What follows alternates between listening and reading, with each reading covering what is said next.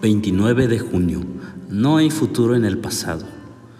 Humíllense delante del Señor y Él los exaltará. Santiago 4:10. Todos tropiezan. La diferencia está en la respuesta.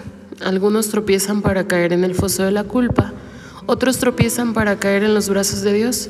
Los que encuentran gracia lo hacen porque andan conforme al Espíritu.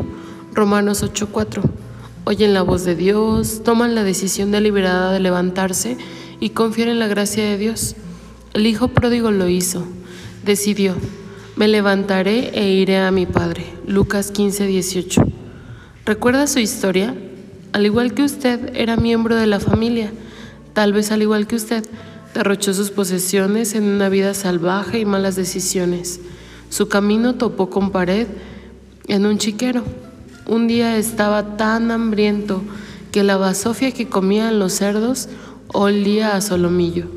Se inclinó sobre el comedor, olfateó y salivó. Estaba a punto de degustar cuando algo dentro de él despertó.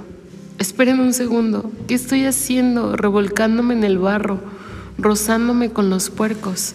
Entonces tomó una decisión que cambió su vida para siempre. Me levantaré e iré a mi padre. Usted puede hacer eso. Tal vez no pueda resolver todos sus problemas o desenredar todos sus nudos, pero puede levantarse e ir a su Padre. Levántese y dé el paso. Incluso el apóstol Pablo tuvo que tomar esta decisión.